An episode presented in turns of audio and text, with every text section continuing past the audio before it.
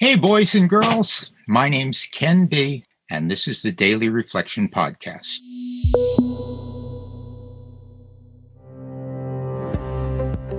And it was like all the episodes of my drinking opened out in front of me, and I realized that I'd hardly ever drunk to be happy. I'd always drunk to escape from being Kenny. You do what the Dalai Lama says. Life is trying and failing and trying and failing and trying and failing. And that's what the sixth step is. The program of A A gave me a second chance at life. Welcome to the Daily Reflection Podcast with your hosts, Michael L. and Lee M.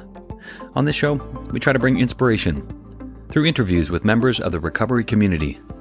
We're not affiliated with any twelve-step or recovery programs, but you will hear them mentioned throughout the course of an interview. Today on the show, Ken B. from Philadelphia, Pennsylvania. Before we get to the show, I'd like to ask a favor. If you're listening on a podcast app like Apple Podcasts, we'd love to get a rating or a comment. Let us know what you think of the show. It's going to expand our reach and help us improve the show. We hope you enjoy this episode. Good morning, Lee. How are you? Good morning. I am great this morning. How are you, Mike? Fantastic. It's good to see you again. What's on the schedule for today? So this morning is April fourth, and we have with us Ken B. from Philadelphia, Pennsylvania, and he's here to share with us his experience, strength, and hope on the daily reflection for today, which is crying for the moon. Fantastic. Well, Ken, welcome to the show. It's great to have you on the podcast. Uh, it's a delight to be here, Mike. If you wouldn't mind, uh, can you get us started by reading the daily reflection for today, April fourth? Absolutely. April fourth, crying for the moon. This very real feeling of inferiority is magnified by his childish sensitivity, and it is this state of affairs which generates in him that insatiable, abnormal craving for self-approval and success in the eyes of the world. Still a child, he cries for the moon, and the moon, it seems, won't have him. The language of the heart. While drinking, I seemed to vacillate between feeling totally invisible and believing I was the center of the universe. Searching for the elusive balance between the two has become a major part of my recovery. The moon I constantly cried for is, in sobriety, rarely full. It shows me instead its many other phases, and there are lessons in them all. True learning has often followed an eclipse, a time of darkness. But with each cycle of my recovery, the light grows stronger, and my vision is clearer. I kind of understand what what's going on here, but it it, it doesn't quite match up to my experience. Um, yeah, I had very real fe- feelings of inferiority, and and a childish sensitive, and a very, I, I'm an overly sensitive person. Uh, there's no question about it. But I don't think that's that's a measure of my alcoholism. That that need for for approval in the eyes of the world, for me, uh, has always been a measure of, of self-protection. I grew up in in a uh, with two wonderful parents. They were both really loving people, but they were both also functional alcoholics. My mother was very much afraid that I would would grow up and pull away from her. And when she got scared, she would get angry at me. So I grew up experiencing the world as as a very dangerous place. Uh, it's it's very hard to to deal with the world when the person who you love most in in the whole world attacks you for for what seems to be no reason. So I learned to protect myself. One thing I learned was that my mother really liked intellectuals. When I was very smart, I felt safe. So I. Um, I'm really good at intellectual arrogance. And uh, that cuts me off from lots of people. Uh, I'm basically afraid of other people. It's it's it's real work for me to, to form friendships and get close to people. I learned to use anger as a way of, of dealing with emotions I didn't want to feel, and that that drives other people away. So so for me, the issues of alcoholism weren't achievement, which is what I get from this reading. They were of self-protection. And that's that's a really im- important thing, I- issue in, in another way, because a lot of, of what I've read in the literature just cuts right to the heart. It's, uh, it's a wonderful characterization of me. I remember the first time I read the, uh, the passage in the big book about the actor who wanted to be the director and the, and the person setting up the lights. It was just perfect for me. But there are other things that just don't resonate for me. And one of the things I had to learn uh, was that it didn't really matter, that what was important to me in A A, the thing about the program that I love is that it gave me a uh, it gave me a path to follow toward becoming the person I, I always wanted to be. I had my first spiritual experience the summer before I went to college, and I was a mess. I was angry at my parents. I felt worthless. I had no social skills, and I was leaving home for the first time. I was walking on a uh, uh, municipal golf course in Baltimore, and all of a sudden something clicked in my head, and everything was different. The colors were brighter. The sharp edges fell off everything. Everything was beautiful. The cars, the people, the grass, the sky, even me. And, and I felt comfortable in my own skin.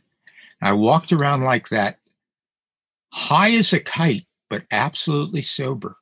For an hour, it might have been two. I don't know, that my sense of time, which is usually absolutely precise, was just gone. And I walked away with it with the absolute certainty, deep down in my bones, that I was part of something so much greater than I was that I could never understand it. And for fifty years, I tried to prove myself wrong. And I finally gave up. And A A has given me a path to, to live that way. The idea that I don't have to spend all my time protecting myself was wonderfully, wonderfully uh, modified through the idea of service. I, I got into service very early. I took a couple of coffee commitments. I've uh, been general chair for several meetings over the years. About two years into sobriety, my, my wife's mother came up from Florida, and my wife said, "We're going to go to Wilkes-Barre on Tuesday. Uh, would you drive us?" And there was a time when I would have grumbled and thought, oh, I'm going to have to kill a whole day doing this, and I don't want to do it. But that didn't happen.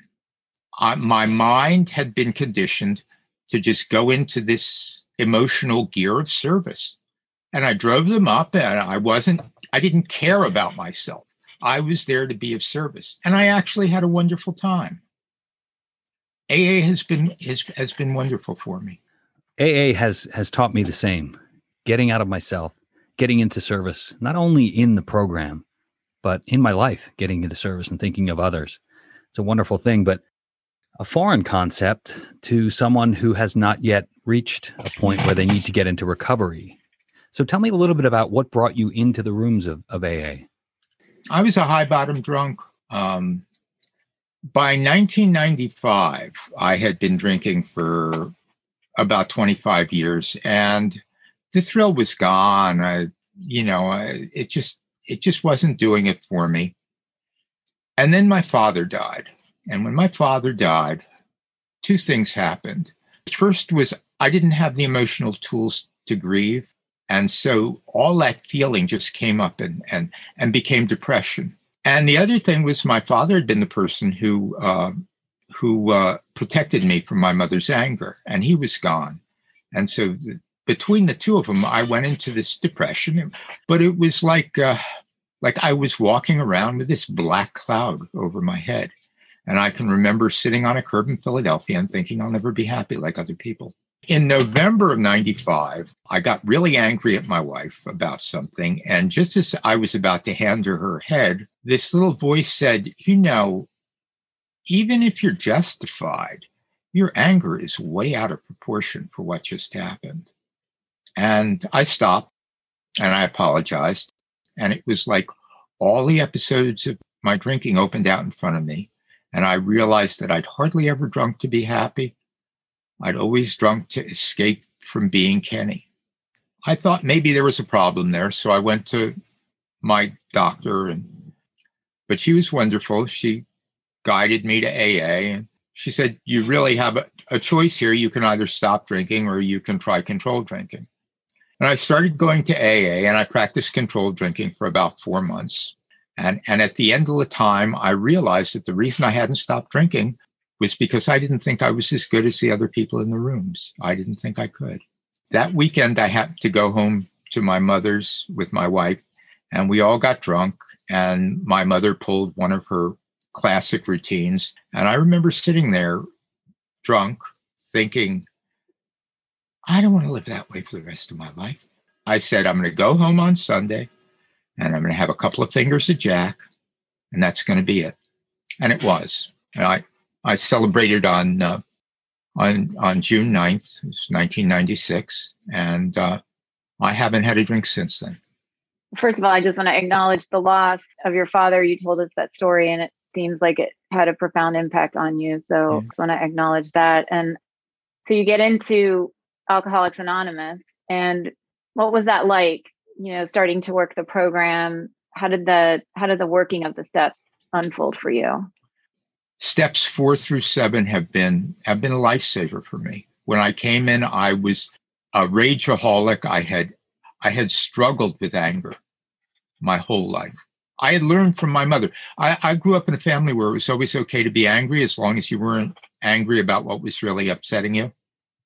The sixth step to me is the heart of the program, because when you enter the sixth step, you know the habit. I think of them as adaptive habits rather than as defects. You know what the habit is, and you do what the Dalai Lama says. The Dalai Lama says life is trying and failing and trying and failing and trying and failing. And that's what the sixth step is. I love the program. The getting back into meditation was wonderful. I had I had played around with meditation since I was in my twenties and just could never stick with it. Moving through A A, I've learned over and over again how important meditation is to me. The last two years, maybe, I've been extremely serious about, about it. I, uh, now I, I meditate every day, sometimes two or three times. It's been very important. Uh, it's been very important. Uh, one of the things that I, I think about a lot is how, how deeply my life is woven into the fabric of life. Uh, when I came in, I was very, very angry at my parents. And uh, at some point, I realized that if uh, it was right for me to be angry at my parents, then they should be angry at their parents and their parents and their parents. And pretty soon you're talking about ten percent of the Jewish population of Central Europe, and that's too many people to be angry at. I look at my life. I look at the fact that I was not a really good father. I was not a bad father either, but I was so self-involved. I was so busy protecting myself from the world that I didn't see the effect I had on my son. One of the things that meditation has helped me with is not beating up on myself over that. I, I learned to be who I was, and I didn't know I had constructed all of that myself. And it's only once I realized that I had constructed it that I could stop and I could make different choices. The program of A A gave me a second chance at life. It's allowed me to learn to be better with people. It's allowed me to be a, a better husband and a better father. Two years into sobriety, I was finishing up my first book. And uh, my wife and I were, were putting the, uh, the book on diskettes for the publisher. And she was doing one procedure, one way where there was a second way to do it that I preferred. And I started to get angry about it, and I, I noticed it immediately and calmed myself. And I said, Martha, you know, I uh, hope I, I didn't seem angry. Really appreciate what you're doing. And she said, and this was the thing that made it certain, I will be in A A forever. She said, Ken, you don't understand. When you were drinking, I used to dream I was married to someone who behaves the way you do now. I met Martha about thirty-five years ago. And within six months, we knew that we were soulmates. She has given me the freedom to, to do the work I've always wanted to do. She has given me a kind of support and acceptance that I could never have accept, expected another human being would be generous enough to give me. And I was able to give back the gift of a sober Kenny. And it meant that much to her. And so from that point on, I was sold on there. It's beautiful. So with so many gifts and being able to live the life you're living today, what might you tell someone who's on the fence? Maybe they're struggling with addiction, alcohol or other. Uh, what would you tell the newcomer? I sponsored maybe twenty-five to thirty people over the years. And one of the things I've come to realize is that people don't get sober in their heads. They get sober in their guts and hearts. You can lie. It's so easy to lie to yourself in your, when you're in your head. When you're in your gut, you can't.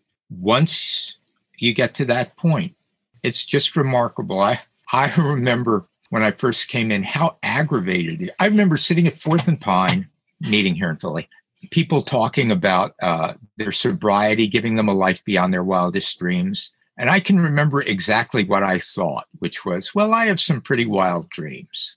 What I realized was it wasn't my life that got better. It was my ability to navigate it. I mean, I've been enorm- I'm an enormously lucky person. I've, I've, I have a wonderful marriage. I have two beautiful grandkids. I'm doing what I've dreamt of doing for forty years. If I were drinking, even if I had all those things, the chances are I would be miserable. But being sober and practicing a way of living where I'm not captured by my need to protect myself. I wake up every morning and I wonder what I did in a former life to deserve this one. That's powerful. I've heard so many good things. I mean, I've heard compassion for self, compassion for others, learning to let go, being open and willing to accept change, and gratitude for this new way of life. I mean, just so many amazing things, Ken. Thank you so much for sharing your story with us today. As we get ready to wrap up, is there any final thing that you would want our listeners to hear? It takes an enormous amount of courage to get sober. And it takes an enormous amount of courage to start walking along this path. I guess the two things I want to say is for anyone who's who's thinking about it, please give it a try. I can promise you that it, if you're ready to stop, this is a wonderful, wonderful trip. And for those people who are in A A, especially people who are in their, their early years, cut yourself a break. You know, uh, we, we hear so much about people in A A being sick and being self-centered. I have never met such generous, good-hearted people in my life. Among the people I know, if someone I really dislike came up to me and asked for help, I would do it. I don't know anywhere else where that's true. It has just been a wonderful, wonderful experience. When I talk to some long-term friends, I still get, Ken, are you still going to Lowe's meetings? And I say, yeah. And they say, you're not a real alcoholic. I know real alcoholics, and they're thinking of, of falling down drunk, sleeping in their own vomit drunks. And I was never that way. I was a high bottom drunk. But I realized that the best thing I could say is, well, if you're right, then joining A A was the best mistake I ever made. Well, Ken, thank you so much for joining us today. Truly appreciate it. It was a pleasure, Mike Lee. Thank you, Ken. Thanks so much to Ken for stopping by, and thanks to you, the listeners. Truly appreciate your support. If you want to find us online, you can join us on Facebook at facebook.com slash groups slash Daily Reflection Podcast. We're also on Twitter at Daily Reflector. You can read about recovery from articles from our community at blog dot daily reflection podcast dot com. Thanks, everybody. Have a great day.